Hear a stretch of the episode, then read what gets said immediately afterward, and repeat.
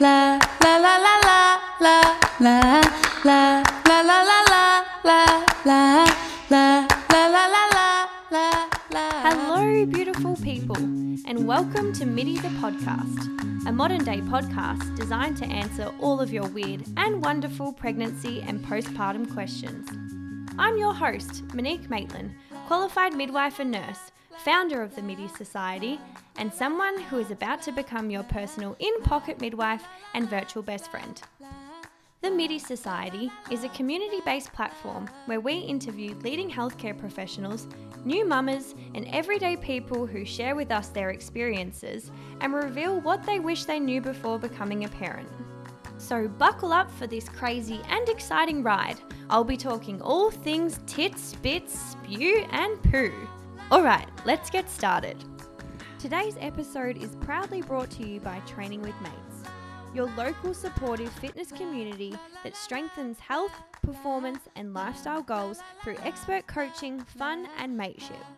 Exercising whilst pregnant can be a little bit daunting, with most of us not knowing what we actually can and can't do. But with Training with Mates active mum classes, personalised programs, and extensive knowledge about safe exercise in pregnancy, they can help you best navigate staying fit and healthy during pregnancy and in the postpartum period. Hello, everyone, and welcome back to another episode of MIDI. Today is my educational episode, um, which I hope you are super excited for.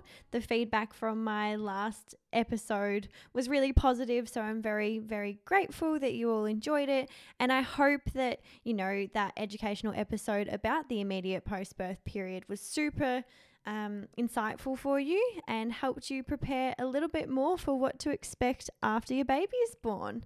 Um, wow, what a crazy world we are living in at the moment. Hey, um, Melbourne have just come out of our strict lockdown with still some tough restrictions in place, but I am really grateful to be able to leave the house for more than, you know, just those four or five reasons. And I, I mean, I'm very grateful I got to leave the house to go to work anyway, um, but I'm most excited to be able to catch up with my friends and just have a little bit more of a routine in place. I guess that's what I struggle with the most. I do really thrive on routine, and the lockdown really makes that quite hard for me to stick to a routine. But anyway, I'm very grateful to be out of lockdown, and I'm also thinking of anyone else who is still in lockdown. Um, it is so extremely tough at the moment for people, especially in Sydney, but also any small business owners. It's really not great, but just keep staying positive and do those little things like getting some fresh sunshine, getting some fresh air and some fresh sunshine. Not sure what that is, but getting some sunshine, that vitamin D, or just moving your body in any way to make yourself feel that little bit better is going to help. Other than lockdown in Melbourne, what else is news for me? Um, this is exciting, but also sad at the same time. Um, I'm just about to finish my midwifery and start a nursing rotation for the next few months, um, where I'm going to be looking after those little bubs in the NICU because, like I've said, I'm also a nurse as well as a midwife, and I thought. What a great experience to learn a little bit more about those premature and sick babies in the nursery. So, I'm super excited for that and to be able to have, I guess, more time available to spend with the babies and their families. I think often as a midwife, especially in the postnatal ward, you know, we look after four women and four babies. That's eight patients. It's quite a lot.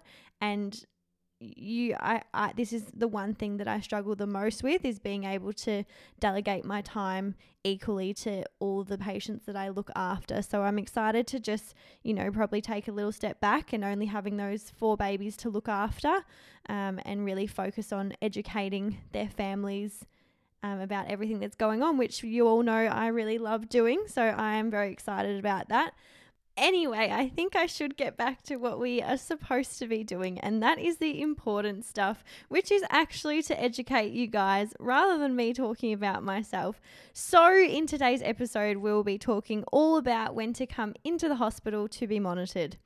In last week's episode with Nicola and Connor, if you haven't listened to it, go and give it a listen um, because we talked about how she came into the hospital to be monitored after her baby's movements had reduced, um, which ultimately saved both her and her baby Scarlett's life. So I thought, what would be more fitting than for me to help you identify when you need to come into the hospital to be monitored? And this isn't about when you should come into the hospital when you're in early labor.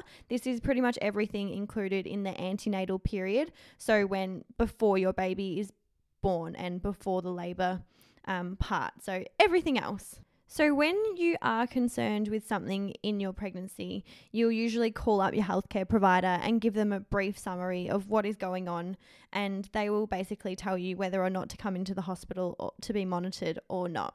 So, I think I'll start by sharing how we actually monitor the baby. So, when it comes to monitoring in pregnancy, we use what we call a cardiotogography, um, or the term you will hear me say from now on is a CTG. And I think I just gave it away why we call it a CTG because cardiotog- cardiotogography is really, really difficult to say.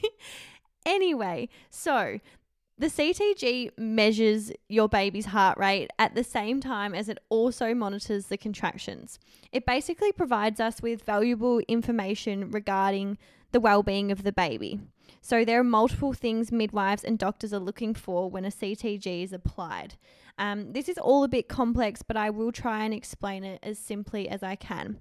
So basically, when you come into the hospital, um, if you've been monitored before, you'll bring your CTG straps in, but we strap these two little, um, they're like circular things that go onto your tummy, and one measures the heart rate, like I said, and one measures the uterine activity. It then records both of these things on either a piece of paper or electronically, and that is what your healthcare professionals will keep looking at. The CTG tells us how well oxygenated your baby is and how it is coping in the uterus at that exact point of time. Uh, it allows us to have an overall clinical picture. So basically, we look at what the monitor is showing us and we're able to put that into the context of why you have come in to be monitored in the first place. So we're looking for any signs of distress. First of all, we look at the baby's heart rate. So, is your baby's heart rate beating faster or slower than what is defined as the normal, or is it within its normal limits? Then we are looking at the variability. So, this refers to the different nervous systems that babies use, which will either increase or decrease their heart rate. So, is there normal variability or is there not? This is basically the scribble which is printed on the monitor that if you ever go and get monitored, you will see. Um, anyway, moving along. Then we look at accelerations. So, can your baby actually accelerate its heart rate? And lastly, decelerations. Is your baby dropping its heart rate below its normal range for a long period of time? And if so, why is it doing this? And how does it recover when it does this? This is basically what we look for. Now, this does not have to mean anything to you, as the midwives and doctors will be the ones looking at the CTG, not you, but I guess they are just some terms to recognize because I believe having that little bit of knowledge is really helpful if you do find yourself getting monitored.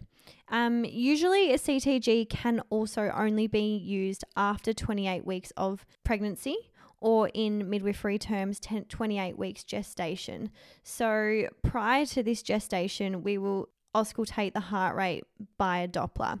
So that's the thing that we use in your early pregnancy checks when you would come in um, to the antenatal clinic. So now that I've explained how we actually monitor the heart rate, I guess the main thing is when should you come in to get monitored during pregnancy? And for me, the main thing that I see is decreased fetal movements. So let's talk a little bit about that. When you are pregnant, you start to recognize fetal movements by around 18 to 20 weeks gestation. So, in saying this, some women may notice fetal movements as early as 16 weeks gestation, and some women may also feel movements much later than 20 weeks gestation. So, as your pregnancy progresses, you'll usually start to identify your baby's particular movement patterns. Um, in terms of what is a fetal movement, so this refers to any type of discrete kick, flutter, swish, or roll. Um, and just like you, your baby is capable of physical movements, but it also does go through periods of both, both rest and sleep. Okay, so when should you come into hospital?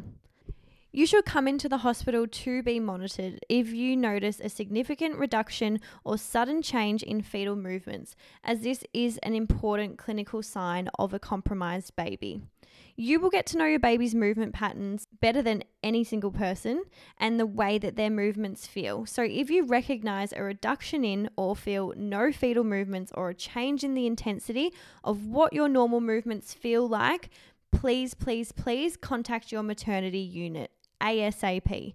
Do not wait until the next day. Call your hospital as soon as you recognize this, as, like I said, it can be a clinical sign for a compromised baby. Speaking on a midwife's behalf, I see women come in all the time with decreased movements, and you know, nine out of 10 times the monitor goes on and everything is completely fine. You know, you hear the fetal heart rate straight away, the movements return to normal, and the woman is sent home. And you know what? I cannot tell you how many times that the woman says to me, I feel so silly for coming in the first place. But do not feel that way because it doesn't take long. It's not hard for us to do. And it's so much better for your own reassurance that everything is okay. And plus, we do not care. That's our job in the first place. And yeah, we would much prefer you come in than not and there to be different outcomes. Um, because, yeah, sometimes there are those instances where the monitor is telling us that we do have to have this baby sooner rather than later, and it was vital that you came into the hospital. So, basically, moral of the story if you are concerned, please call the hospital and come and get monitored. You'll feel so much better for doing it. Okay, then here are the next few things that you should come into hospital for to be monitored. So, vaginal bleeding.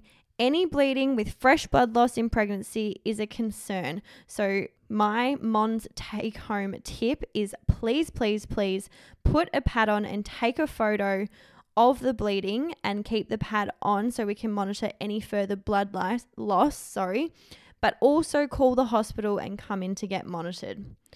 Next is if you have a fever, chills, or temperature, usually more than 37.8, specific, I know, um, come in because we want to rule out any type of infection. Same thing again, any severe nausea or persistent vomiting, you're obviously going to be extremely dehydrated, and we don't want that. And that can obviously affect your baby. So please come in and get monitored, but also we'll probably give you some IV fluids and nausea medication to help. Next thing is if you have a persistent headache that won't go away with any like Panadol, or if you have got blurred vision or spots before your eyes and sharp pains or epigastric pain, please, please, please come and get monitored as they can be signs and symptoms of preeclampsia. And we don't want that because babies can get compromised. So please come in. And then also any pain in the abdomen with or without bleeding.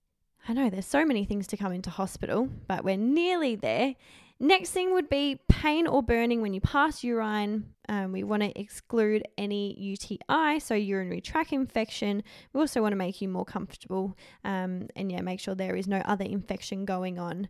And then, as well as that, if you're having irregular contractions at any time, please come in or tightenings in your tummy so that we just can rule out that you aren't in labor, whether that's premature labor or labor itself.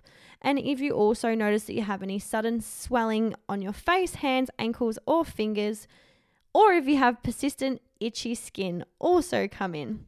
And then I guess the main thing that we also see is if you're if you feel like your waters have broken or if you have any clear constant watery vaginal discharge, please come in because we want to make sure that your membranes haven't broken. Um, because if they have and you just keep going on, then that's when your baby can get an infection, and that is what we do not want. And then, last but not least, if you have had any trauma, such as an assault or car accident or a serious fall, please come in to be monitored because we want to make sure that both you and your baby are okay. And that concludes today's episode. Um, I hope that you found that somewhat engaging and entertaining and got some useful tips and education to identify when you should come into the hospital to be monitored. I guess my main take home tip would be to never feel silly for calling your hospital or for coming in because, like I said, we do not care and we're here to support both you and your baby and make sure you're as healthy and happy as each other. So that's it from me. I hope you have a great rest of your week. I will speak to you in two weeks' time with more educational episodes. Um, but yes, stay safe, stay positive, and keep smiling. It's tough at the moment, but we can get through this all together. Check in on your friends, check in on the person down the street, um, spread the love, and yeah, I'll speak with you guys soon. Bye. Thank you for listening to today's episode of MIDI.